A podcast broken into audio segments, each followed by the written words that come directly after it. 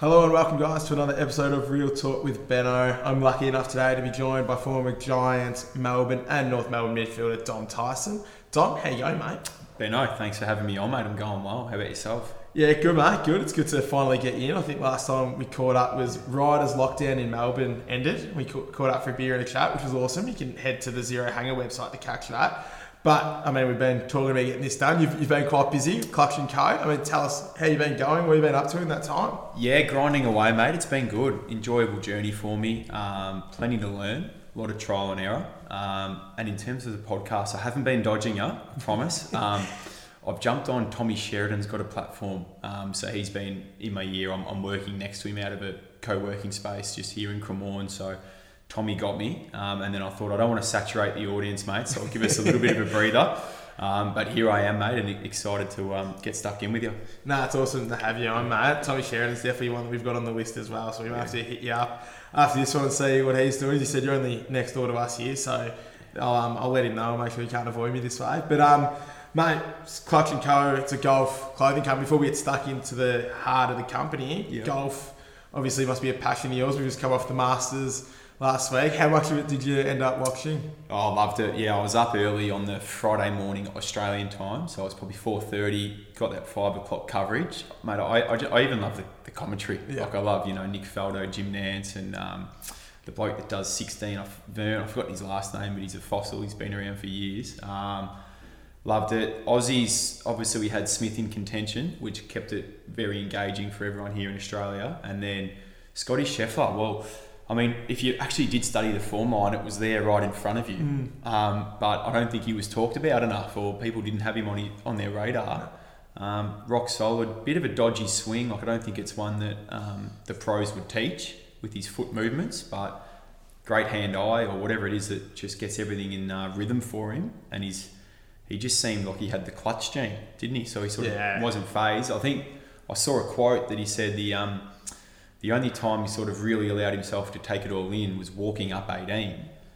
So he relaxed a bit, switched off a bit, E4 putts. so it was lucky that he had such a big buffer coming up 18. But um, yeah, everything about the Masters is, I love it. The, as I said, the coverage. Um, I don't know, even from your couch at home, you feel like you're in a different world Yeah. watching it. So there's no phones. If you, Yeah. they're obviously banned on course. So yeah, the energy from what it looks like just looks pretty unique.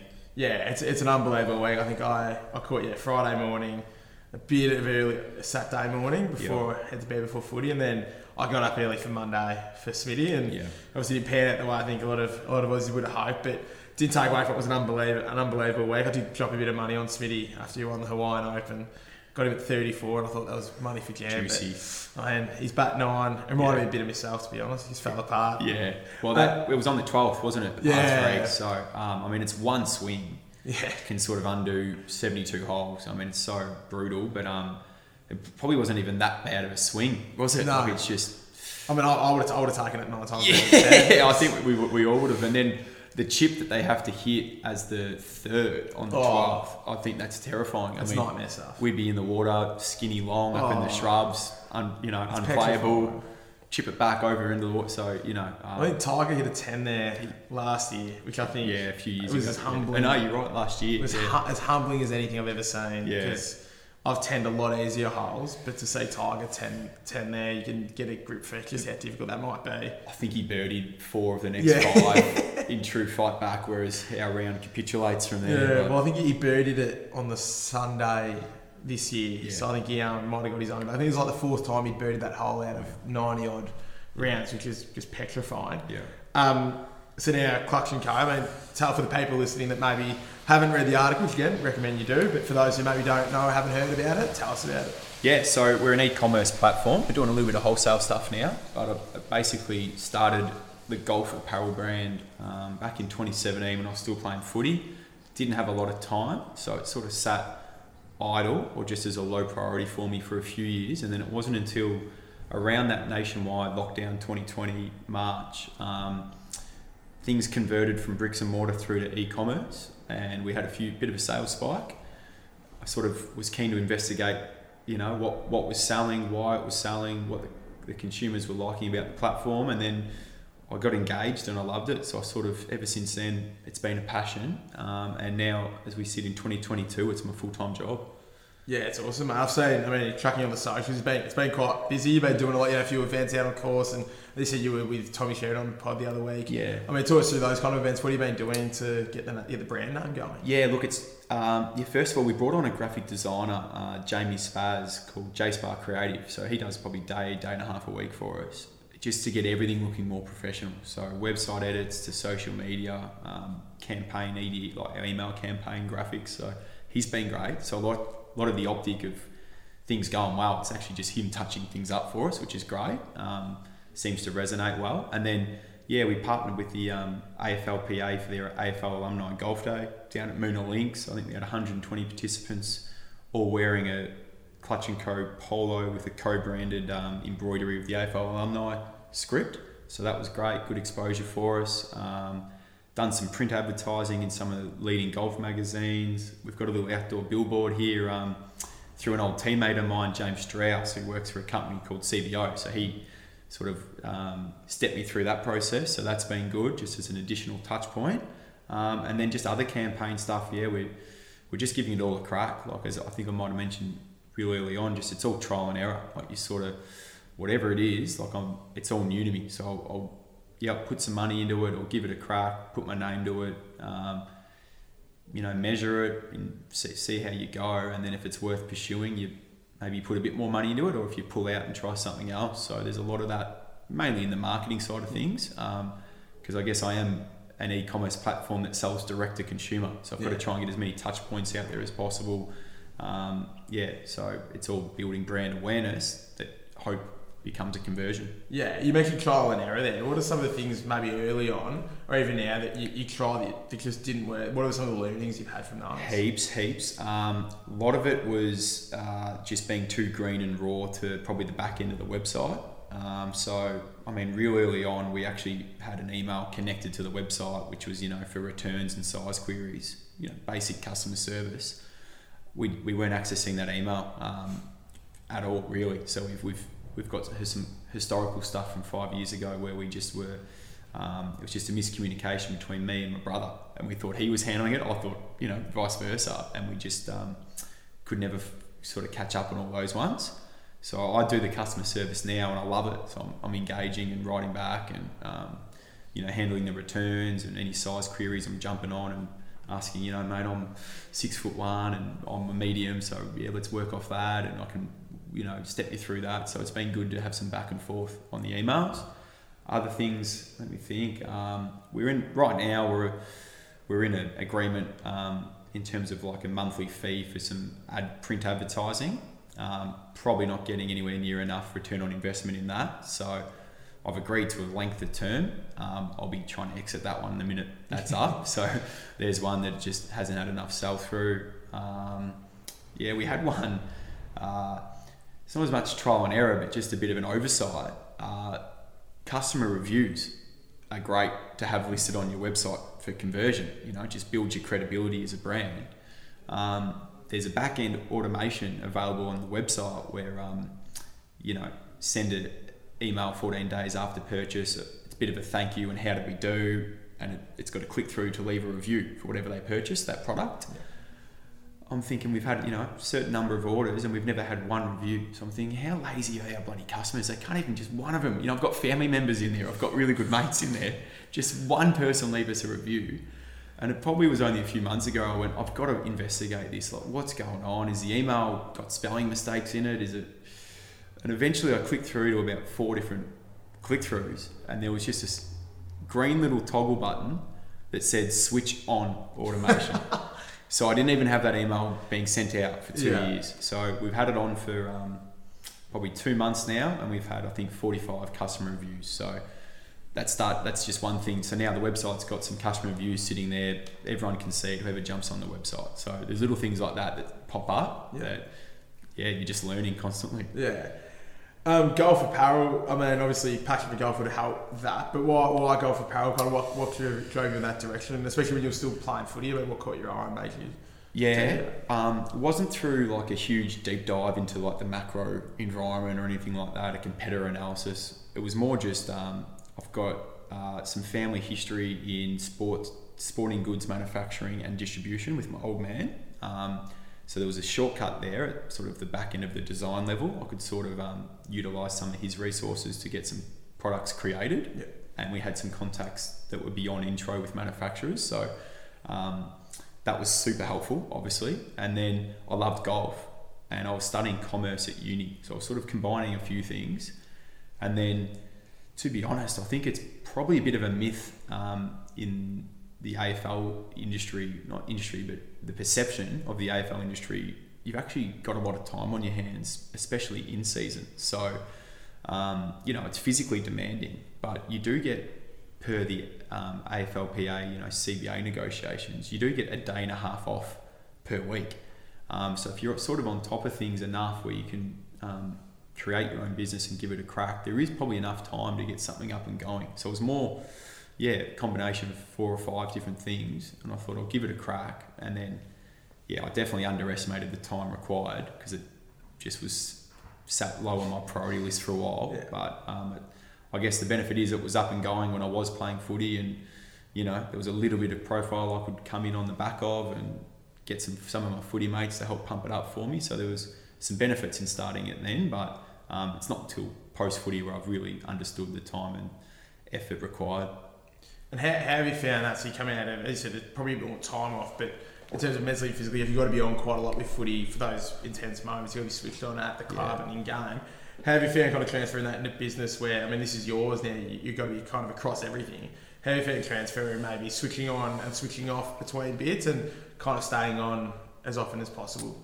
Yeah, a lot of similarities, I reckon. Um, I'm probably more switched on with the business side of things because there's a lot that you've just got to be across. Whereas footy, there's a lot of unknowns. Like um, you can prepare really well. You know, you can do your main session, train, be best on track on the main session, get your extra touch done, your extra kicking, um, do your weights, do your recovery, do your vision with coaches all during the week.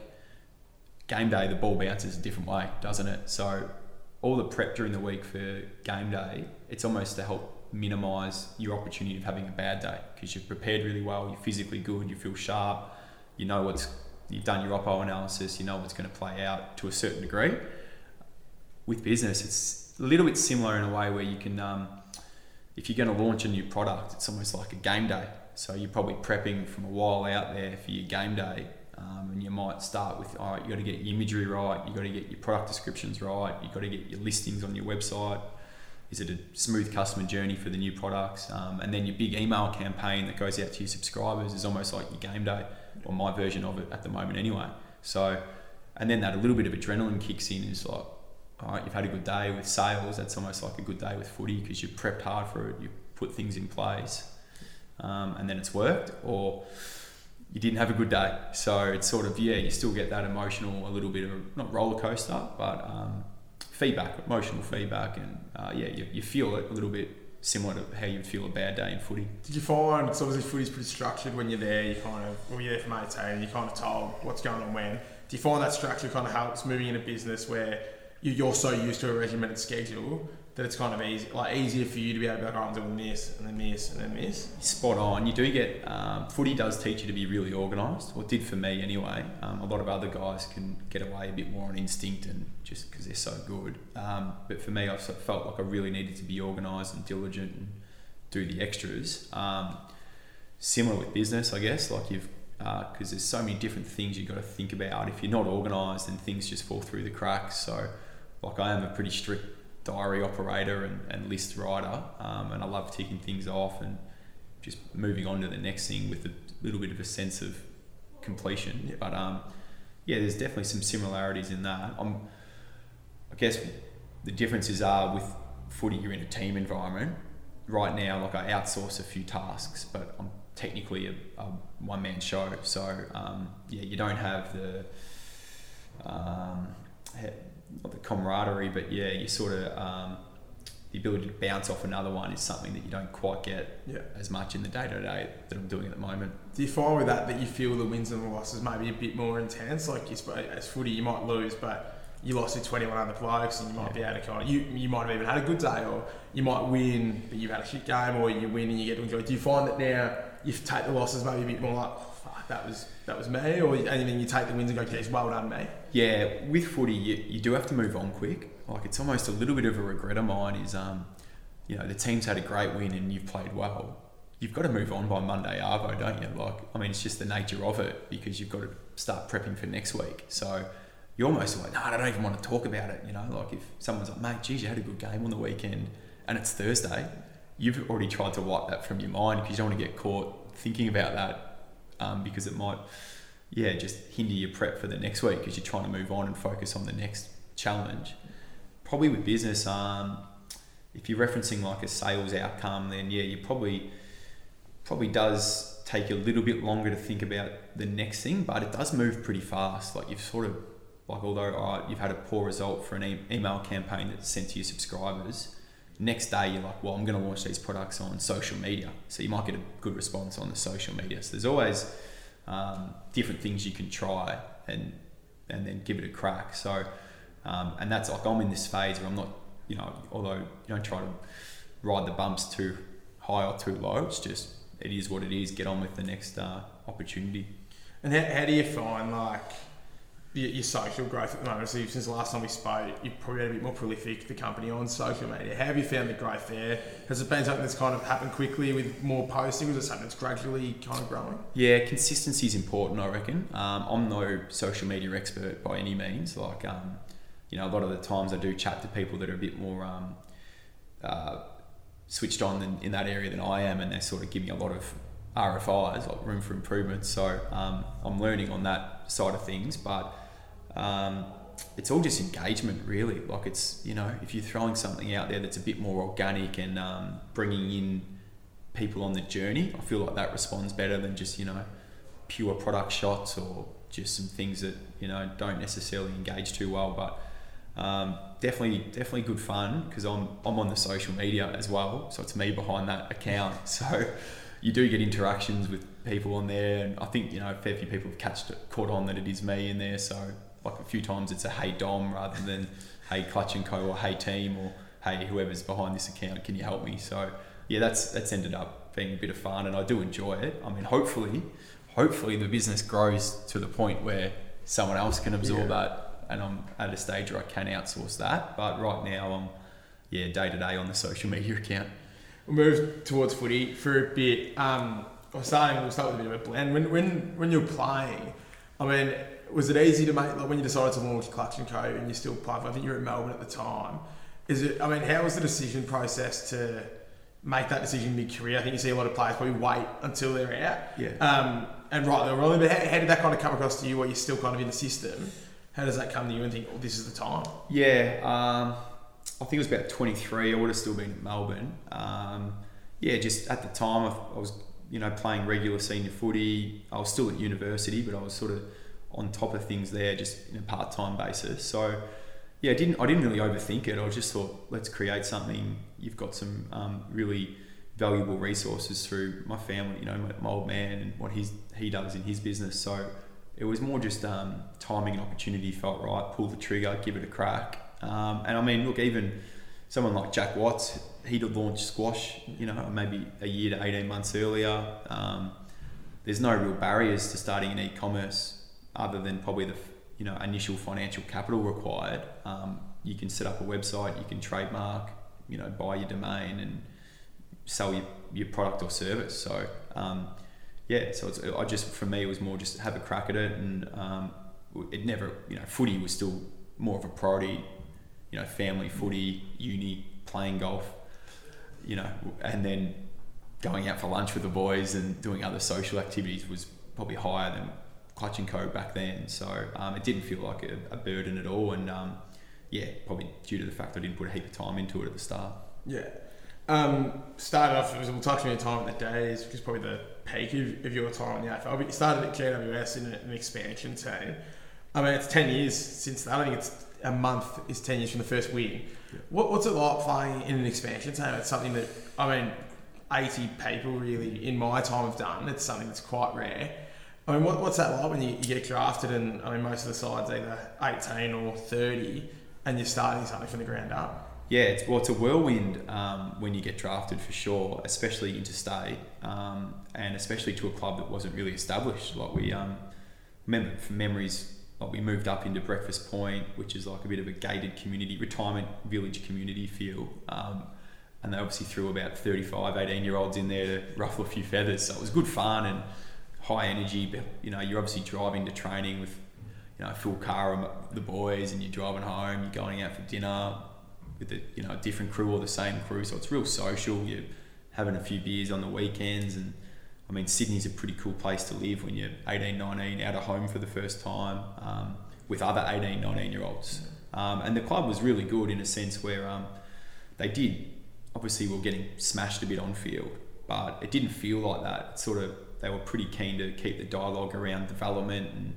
try and showcase your talents. Um, yeah, so like we'd lose by 80, but I felt like the morale was always pretty good in there because it was just you know you're living out your dream, you're playing AFL footy. So um, yeah, no one really got too down on themselves in that environment. Um, and then from my end, like I, I, was only there for two years, and I had a um, PCL, MCL knee reconstruction in my second year. So I only got back for the last maybe two games of the year, I think, or maybe might have been one and then missed a couple and then played the last round. But yeah, I think in my 13 games I was sub a couple of times, played in the first game, played in the first win, um, and that was it. So I was out of there by, um, I, did, I actually signed a contract to stay there for two more years, but um, then the Melbourne offer came through uh, in the off season. Um, and I, yeah, they just presented presented it to me, and it was all pretty amicable back and forth. And I thought, well, I probably saw myself getting back to Melbourne to play footy at some point. Probably happened a bit earlier than I thought, but yeah, if the opportunity was there and it, it all felt good, so why not give it a crack? What was you mentioned breakfast point? I mean, what I mean, there's a few stories here from the young guys that have come out of FIFA tournaments and all the like what what was Breakfast Point like? like as, again, it's probably something that the footy world doesn't hasn't heard a lot of. But it was such an. I remember when when the Giants were announced, and it was you know they're gonna have this amazing place. Mean, take us into what, what it was like living, and how many how many of the of you were there in there? Yeah, um, I think even to to this day, I think most of the first year guys get set up at Breakfast Point. I'm not sure if they still do it, but they definitely were doing that up until a few years ago. Um, pretty much everyone that was on the list was in Breakfast Point. So even like Luke Power and Chad Cornes and Dean Brogan and the older boys were in. I think Izzy Folau might have been um, outside of it because um, big family, I think, and um, he obviously was established. We were all new to the city.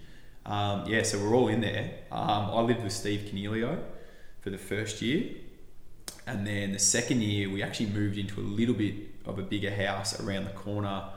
Um, and we had uh, Setanta helping, and then we had a few people roll through. Like I think Johnny Patton was in there for a bit, Toby was in there for a bit, um, and then we just had a spare room if family members were coming up. But it's good fun. Uh, there's like a I forgot what you, what would you call it, like a country club where there was you know there's a pool and a bit of a gym and um, like a cafe and yeah like sort of in the middle of Breakfast Point, and then there's little IGA and cafes. So it's you know you just you'd see all the boys every day you know, and they the club set up um, as part of your living away from home allowance that you get via the AFL.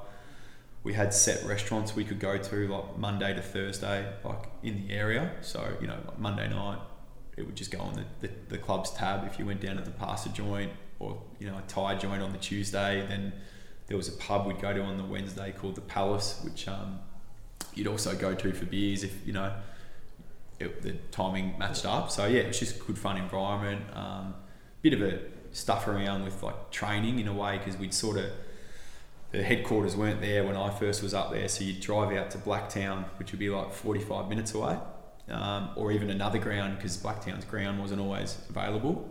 I think it was I forgot the name of it, but um, yeah, then you'd obviously go to a, a, swimming pool to do some recovery, which was another half an hour away, and then you might go back to Blacktown to do your education yeah. sessions, and then you might go to uni NSW. Oh, what was it called? The New South Wales Institute of Sport in Swiss or something for weights. So we're in about four different venues on a given day. Um, which, but we knew nothing better. We, we hadn't yeah. tasted anything else, so we still thought it was great. You know, whatever, just get on with it and um, get into it. Was that so? When you when you got to Melbourne, obviously you're back home and That's awesome. And then when you get to one facility, Yeah. was it were you a bit like, Jeez, this is how good's this? I remember what hit me first is it wasn't so much the facility; it was the fact that it was volunteers. So I remember like property stewards, um, they just did it because they were absolute Melbourne tragics, and there'd be people at training, and Melbourne wasn't six, too successful when I got there, and they're not they weren't a powerhouse that they're sort of feeling like they're becoming now. But um, yeah, I just remember like, geez, what's this person doing? Like they they're washing our towels and um, cleaning our boots, and we got yeah lockers and things like that. So the facilities was part of it, but I was still just remember being like, um, oh, who's this bloke that like picks up the balls at training and places the cones and where's yeah. So I was sort of blown away by like probably the ten volunteers that are involved in the place. Do you do you look now like now that you made the move, you said you're going to come back anyway. You fell, and I think a lot of guys probably feel that way when they go. But did you, when you now looking back, go?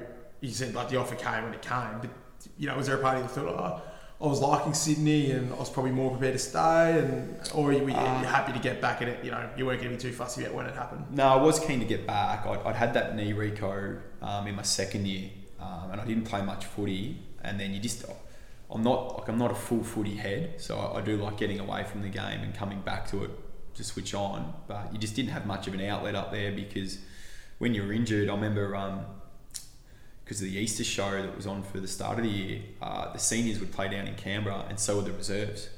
And then they were a bit under resourced in the physio and high performance side of things. So you might have just been left in Sydney with sort of like a, um, you know, maybe one staff member with maybe four or five blokes. So you just didn't have a heap going on. Um, yeah. around that time. So I sort of remember, Gina, like, you know, I wouldn't mind having my schoolmates to catch up with and my brothers and do some things back in Melbourne when you were away from the footy club.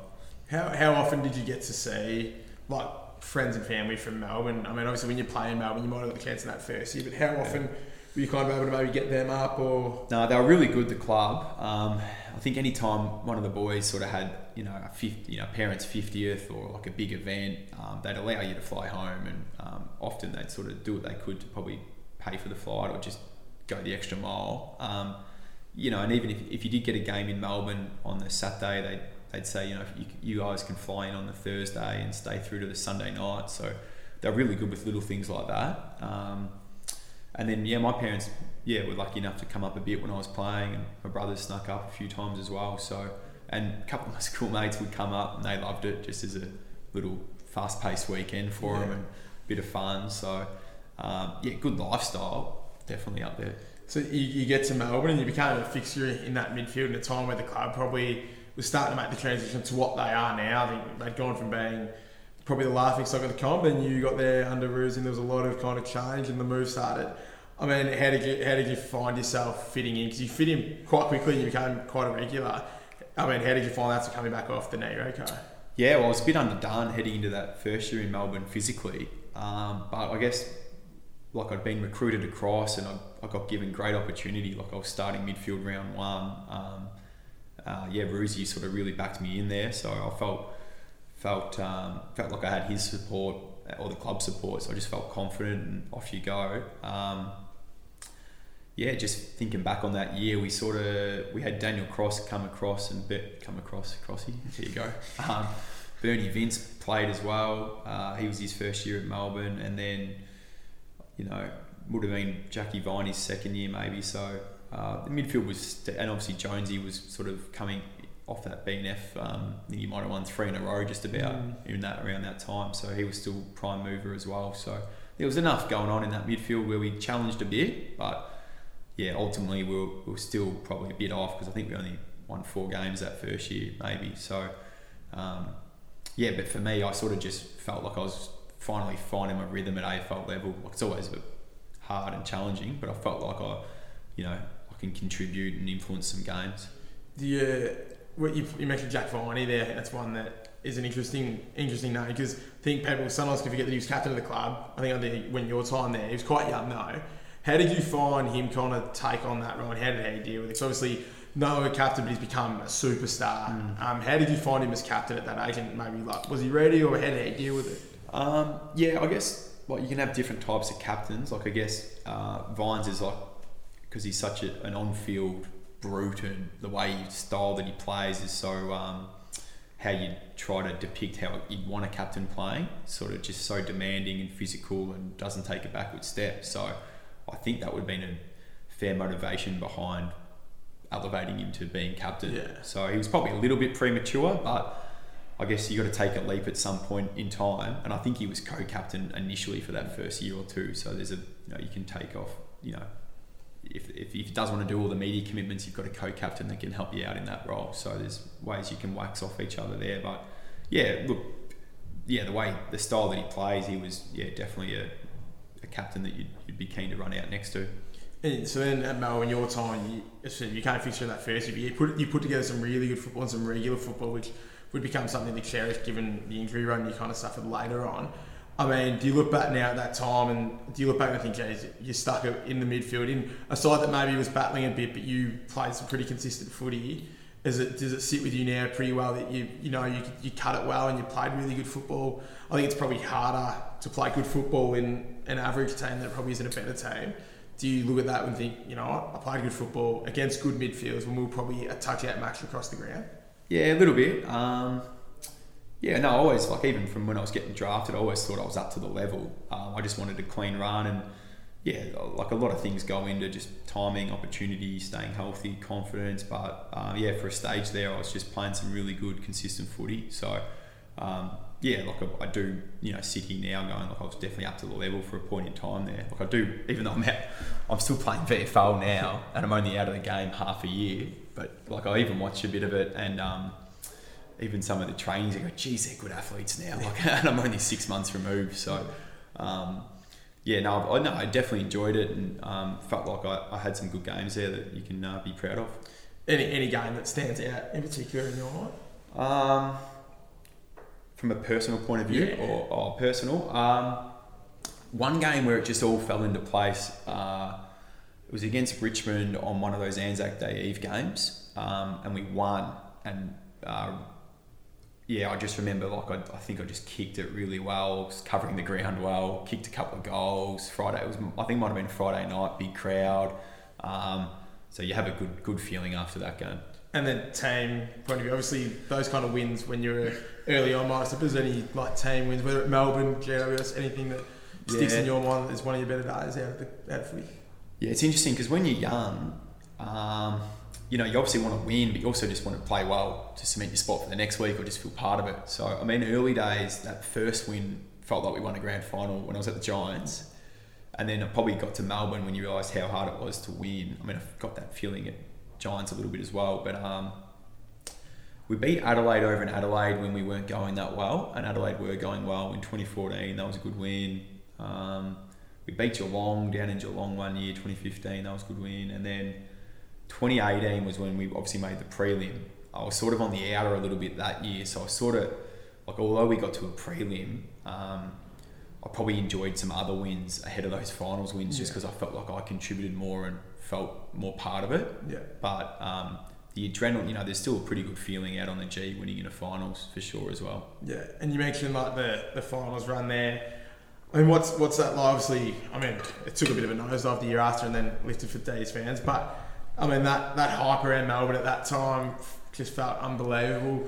Um, what was that like? Obviously, being you said in and out of the side. Is there a party where you're sitting there being like, "Fuck, I'm gonna, I'm gonna miss out here"? Or you think, "Geez, I, I get there because I'm, I'm, yeah. I can get in"? Or how do, how do you kind of deal with those emotions? Yeah, well, I felt like I was still playing good footy. Um, I'd just been pushed to a wing a little bit um, because Clayton Oliver and Harmsey and um, Brayshaw and Viney were all playing so well. Um, like even Jonesy was pushed to a wing as well. Um, and like I did get dropped a couple of times when the team was just winning and they were bringing back. I think you know Viney gets injured, he comes back, I got dropped. So I never felt too far out of form. It was just I couldn't quite crack into my preferred slot. Like obviously wanted to play a bit more inside mid. Um, and then I yeah I sort of felt like I was doing all right on the wing, but it probably wasn't exactly how they wanted the wing being played with a bit more running capacity up and down. I'd sort of try and creep into the contest a little bit, and they sort of were, we need you holding width on the outside a bit more. So that was sort of a little bit to my downfall, but um, trying to think, I did break my arm. I felt like I had put good months together in the lead up to the final series, and I felt cement, not cemented, but I definitely felt like I'd be getting picked. You know, round one of the finals, first finals, yeah. became fifth, so I'd be that elimination. Yeah. I broke my arm in round 23, fractured the outside bone of my forearm, and I had to get a plate put in and had surgery that night. And it was like a 10 day break, and I was up against it. Like I think the surgeon said, "Oh, look, we've had someone return in two weeks, but you know, it's still um, the bone's still broken underneath the plate. Like if you cop another hit, like you'll be pretty sore." Um, but I, I sort of didn't do much for a week and then did the main session, you know, three or four days out from that game. I felt pretty good. And then I remember Goody saying, like, um, we're going to pick you if you put your hand up to play. And I sort of, I still remember I had to do a fitness test the day before a game. Um, and I had to go do some contact stuff with the uh, midfield coach, uh, one of the assistant midfield coaches. Um, and I had to tackle him and fend him off and bump him and all this stuff. I remember I could do everything except fend him off. I just didn't have any power to fend off. Yeah. So I was like, I mean, how many times do you actually fend off in a game? if it's one or two, you can probably just cop that sharp bit of pain when it happens and hope it's all right a little bit later. So I ended up saying to Goody, I'm right to go. Um, played I was look, I didn't have great final series personally, but I was, like the feedback I was getting after the game was, no, no, mate, like you're playing your role, you're going well, you you you know keep doing what you're doing. Um, even though I probably wasn't getting a heap of the ball or feeling like I was really in and amongst it. But we were winning and we beat Geelong, then we beat Hawthorn, and then we obviously got smoked by um, West Coast over there in the prelim. So that was before the 10 day break, uh, the week off, wasn't it? In between? Um, so we went, it was a week off after round 23, yeah, okay. but we played on the Thursday night. Oh, yeah. Yeah. Okay. So it wasn't really like a true 14 day break. Yeah. Was, yeah. I think we played on a Sunday and then the next game was a Thursday the following week. Yeah, that that um that West Coast game with touch because I remember I had a friend who was a Melbourne fan and who's I haven't been to a grand final since '99, um, since Carlton last in one, and she said, you know, if Melbourne make it, I'll take you. Like, I've got two Gareth A tickets. I was all aboard the Dees.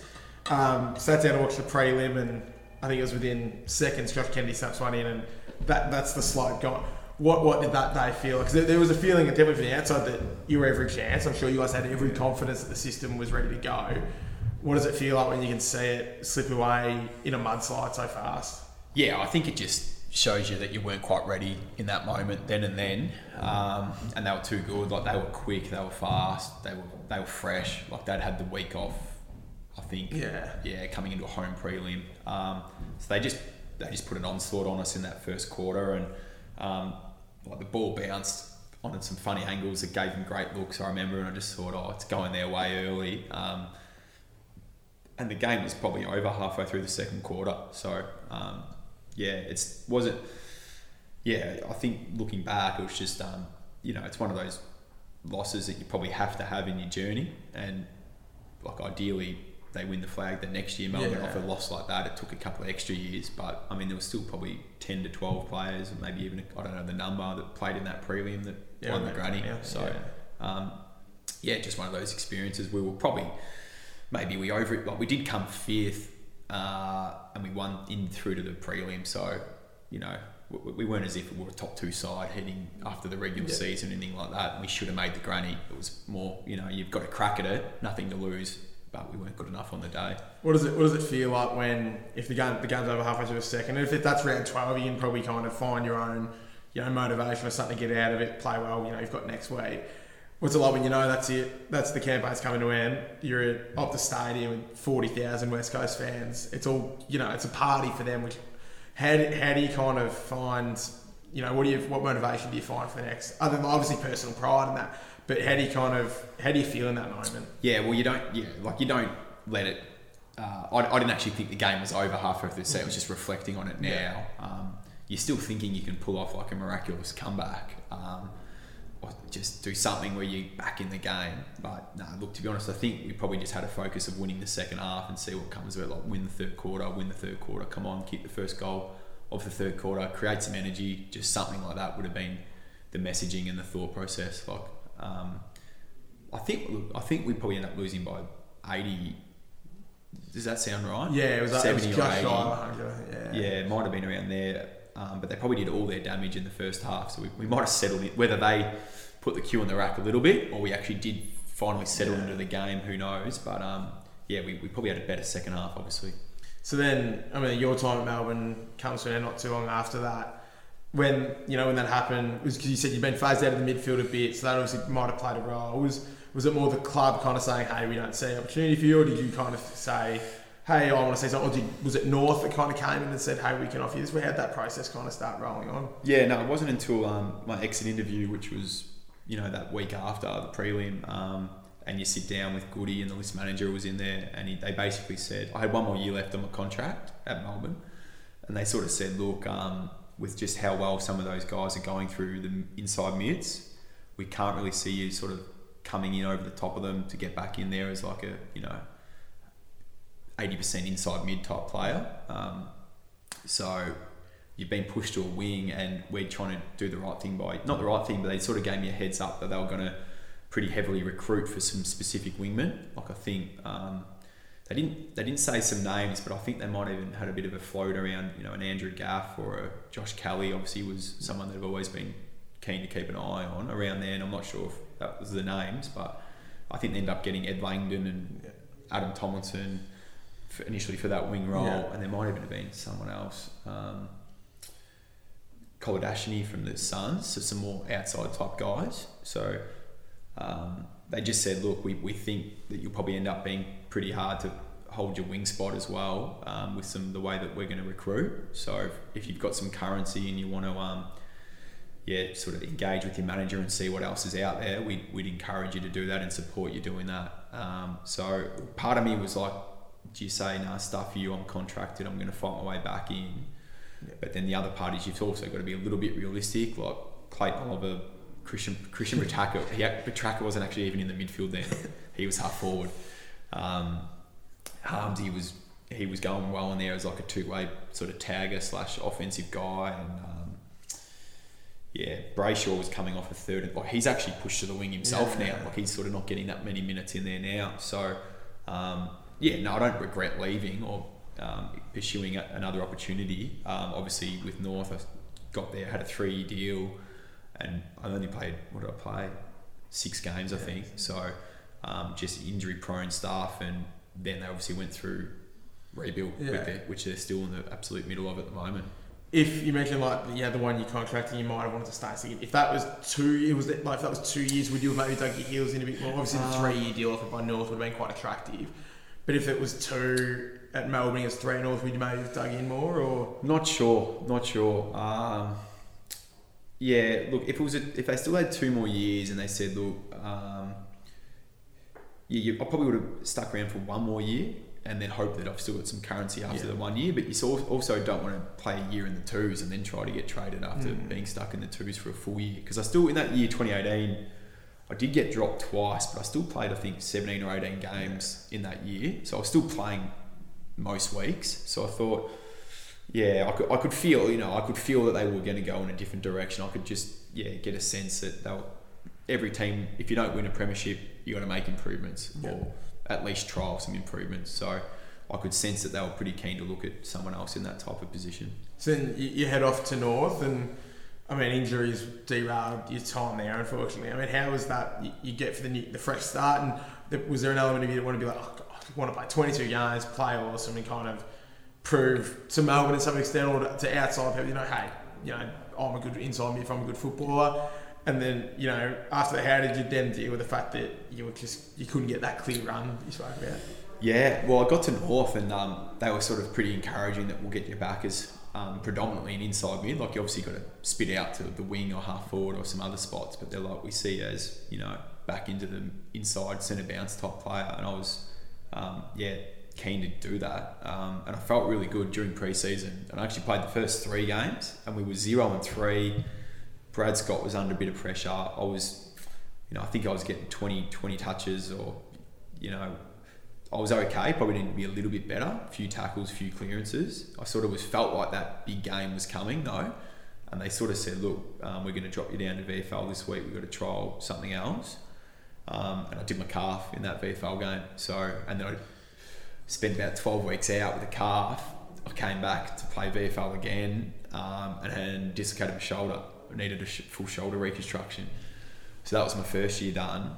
And then the second year, obviously, Brad Scott changed over to Rhyce Shaw. That was coming into 2020. So I was sort of eased into preseason because of my shoulder and still my calf was lingering a little bit. Um, I was a bit underdone missed out on round one selection, and then COVID hit. Three month um, sabbatical, came back, and I think they gave us a three week lead into round two.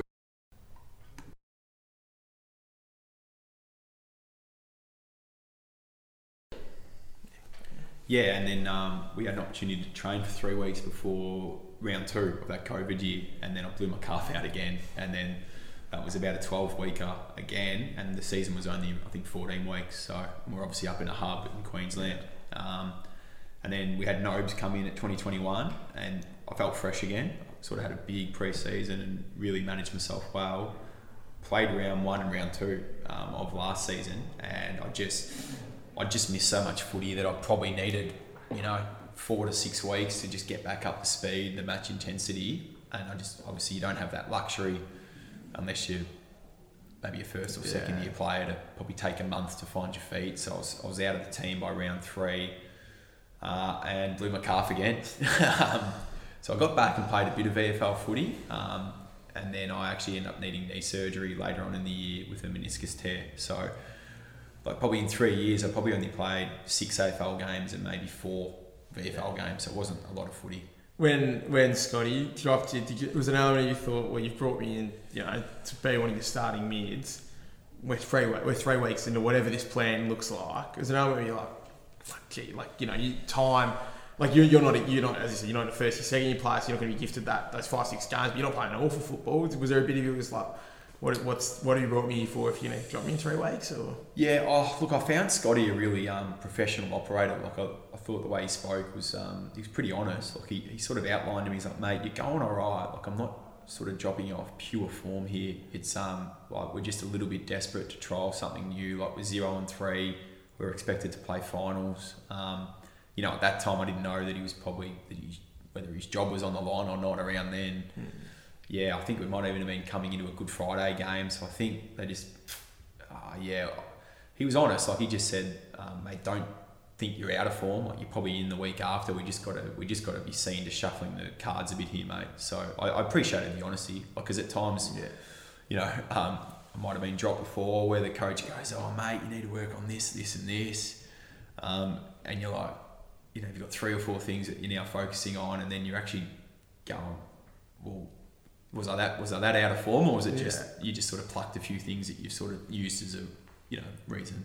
So When you, you mentioned you mentioned that little when you were spending your time at North, you're like Scotty this and Shorey that and Yeah. Nobes that. You were there for three years, three different coaches, and all under pretty weird circumstances. Scotty, his time kind of came to an abrupt end of sort. Just kind of out of no middle of the season, bang, is gone.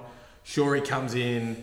Shorey has his issues, leaves, and then Nobes. Did that kind of play a part as well when you're you like you weren't Shorey's guy, you weren't Nobes' guy. You're also, as you said, you're not one of these draftees. Was that kind of a part where you're thinking like, you know, the, the deck's shuffling around you per se, and you're like, Yeah. well, when's it going to settle so you can get into the into the groove? yeah, like a lot of things out of your control there, um, and it changed pretty quickly. So I guess like you're building relationships with coaches, and then you know two or three times they've done a pretty sort of um, big sweep the decks of the coaches, so you got to restart and. Um, with the restart, there's a rebuild. So obviously, coaches are more inclined to play some youngsters on a rebuild than you know. By then, I was 26, 27, so with some injury issues, so you're probably not um, too appealing to some of the coaches on your back end. But look, in fairness, like Nobes, um, he was really good with my communication. Like he, you know, he sort of said to me, he's like, mate, I don't really trust your body in that pre-season. Like you've got to prove to me you're up for it. Um, well, okay, mate, how do I do that? We mapped out a bit of a plan on what he needed to see from me, and I delivered. I played. He rewarded me with a round one game. So, um, yeah, there was some good comms from Nobes on that on that last year. How, how nervous are you when he says like, I don't trust your body? But that's kind of out of your control. You can do all the prep you want, but the car's going to go, the car's going to go. Yeah. I mean, when they say I don't trust your body, you kind of sit there and like, "Fuck, like neither do I. I can't do anything about that. Um, no, he said it was more like um, I need you to start trusting your body as well. So it was more like I think he showed me an edit where um, he wanted me to take off, and I gave a handball when I had some space, and he's like, "Mate, you, uh, I reckon I've seen you. I've watched some edits of you back in the day. You would have attempted a sidestep here, or you would have just taken off or done something." And he's like, "You just, you know, you've done a little handball. It was on, put the bloke under a bit of pressure, but." Um, we could have got a better outcome. He just showed me a bit of a clip like that, and then he he sort of goes, I need you to start driving your legs, backing yourself in, and um, you know, so we like I started implementing some things into my training that supported him and me. Like we put a plan together, so that was sort of more what, what that was about. Yeah, and then um, so we'll touch on the exit meeting, and then we'll move back to golf before we wrap up. But yeah. exit meetings are something that I, I like to talk to a lot of the guys we have on here about them because I think they are they're incredible moments that we, you know, guys like me on the outside don't get to see or hear too much of, and they tend to not be as negative as we all, you know, get the idea that they might be when in essence you're being let go from your job. I mean, what was yours like? Did you, did you have was the writing on the wall? Was it an acceptance? I mean, how did you kind of take that in? Yeah, so I had, uh, I think I mentioned there before, I had a meniscus surgery in my knee probably about a month out from the season. Like I just got back to playing VFL. I think I did two weeks, meniscus gone. So the emotional side of it hit me then where it's like, oh, it's, I'm 95% certain that's it. Um, and then you just need the actual verbal confirmation in your exit interview. So I remember I did my exit, I missed the last week because I did have that surgery. I was away from the club when they explained that um, your actual exit meeting um, is going to be a review of your season. And then the week after, we're going to get you to come back in for your list management side of the exit oh, meeting. Yeah. So I actually went into that first meeting and I didn't know, but I thought that was going to be the handshake, like thanks, but no contract.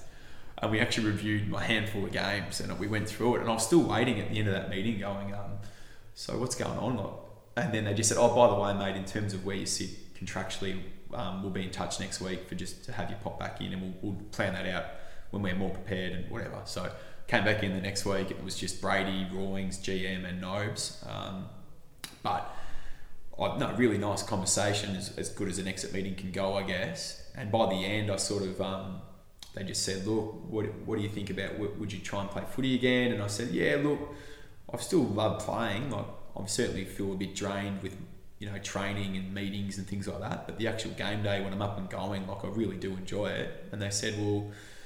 Yeah, let's let's just stay in touch because we think there might be a bit of a VFL role with some coaching element involved with the way the footy department soft caps gone. They sort of thought there was a bit of a hybrid role that they could create. Um, so yeah, about a couple of weeks later, the VFL coach called me, um, Leigh Adams, Patch Adams, and um, we had a bit of a chat. And yeah, I sort of I took a few other phone calls from some other local teams and amateur teams just to assess my options. But probably all the way through, I was I was sort of keen to get a bit of a taste in the coaching side of it while still playing. Have you, have you found? I think you said you were midfield coach of the VFL side. Have you, have you found that? Really enjoyed it actually. Um, I played the first two games, um, and I sort of thought I'll, I'll maybe play three out of four and then go up into the coach's box for the fourth. But I'm actually really enjoying the playing side of it at the moment. Um, but the coaching's been good. Like I don't have to, you know, chop all the edits up. I've got sort of the head coach still gives me a bit of a bailout with doing some of the clips and I can just present him, but he's actually doing the hard work, clipping him up on his computer from different camera angles. So um, I think the time he'll probably hand that to me in a few weeks. I'm sure he'll say, say "Come on, mate, time to clip your own." But I enjoy it because I, I, guess I can do the on-field stuff. Like you're in a drill, um, and if you're running the drill, you can obviously do your education live in the moment. So I like that side of it, and um, yeah, just getting a bit of a taste. It's it's not a heap of um, like I'm not absolutely sinking my feet in because it's um, time. You know, it's VFL. You're yeah. only there twice a week and game day, so it's not a full time thing at all. Yeah, awesome, man. We'll, we'll keep an eye on the VFL stats going through the rest of the year. Um, moving back to golf and clutch before we wrap up, man. I think like one of the notable things about Clutch and Co. Um, as someone who's gone over the website is the low price point. I mean, we spoke about that last time. I mean, how important is that to kind of the brand? And I mean, it, it's good golf equipment I mean, compared to what you might get a, a Titleist hat or a, you know, a TaylorMade top and they're 80 90 $110, your price point's significantly lower. I mean, how important is that and how have you kind of balanced, how did you come to that decision to be like, this is going to be where we stand at the moment? Yeah, I guess it was a bit of a strategy to integrate into the market. Obviously, very competitive with some very established brands. So we thought, well, look, you're probably going to penetrate at a lower price tier just to see if you can move some product. Um, yeah, the initial strategy. We've got some new. Like I'm actually wearing one of our new polos today, which is from a Peru manufacturer. So it's like a nice Pima cotton. That's obviously cost us more to manufacture and land here in Australia. So we'll obviously have to tier our pricing up a bit for this item.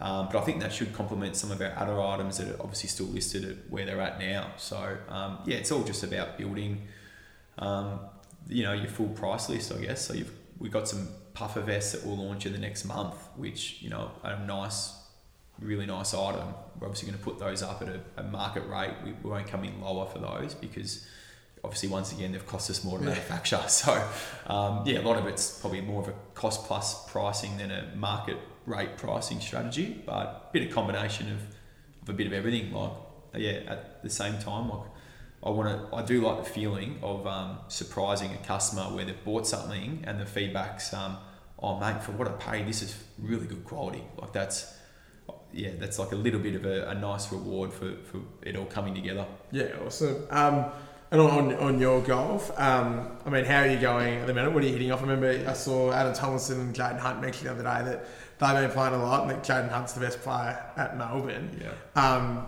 they were pretty cautious to say who's hitting off what, but what, what, how are you going with yours? Oh, I'm off 16, um, so it's not great.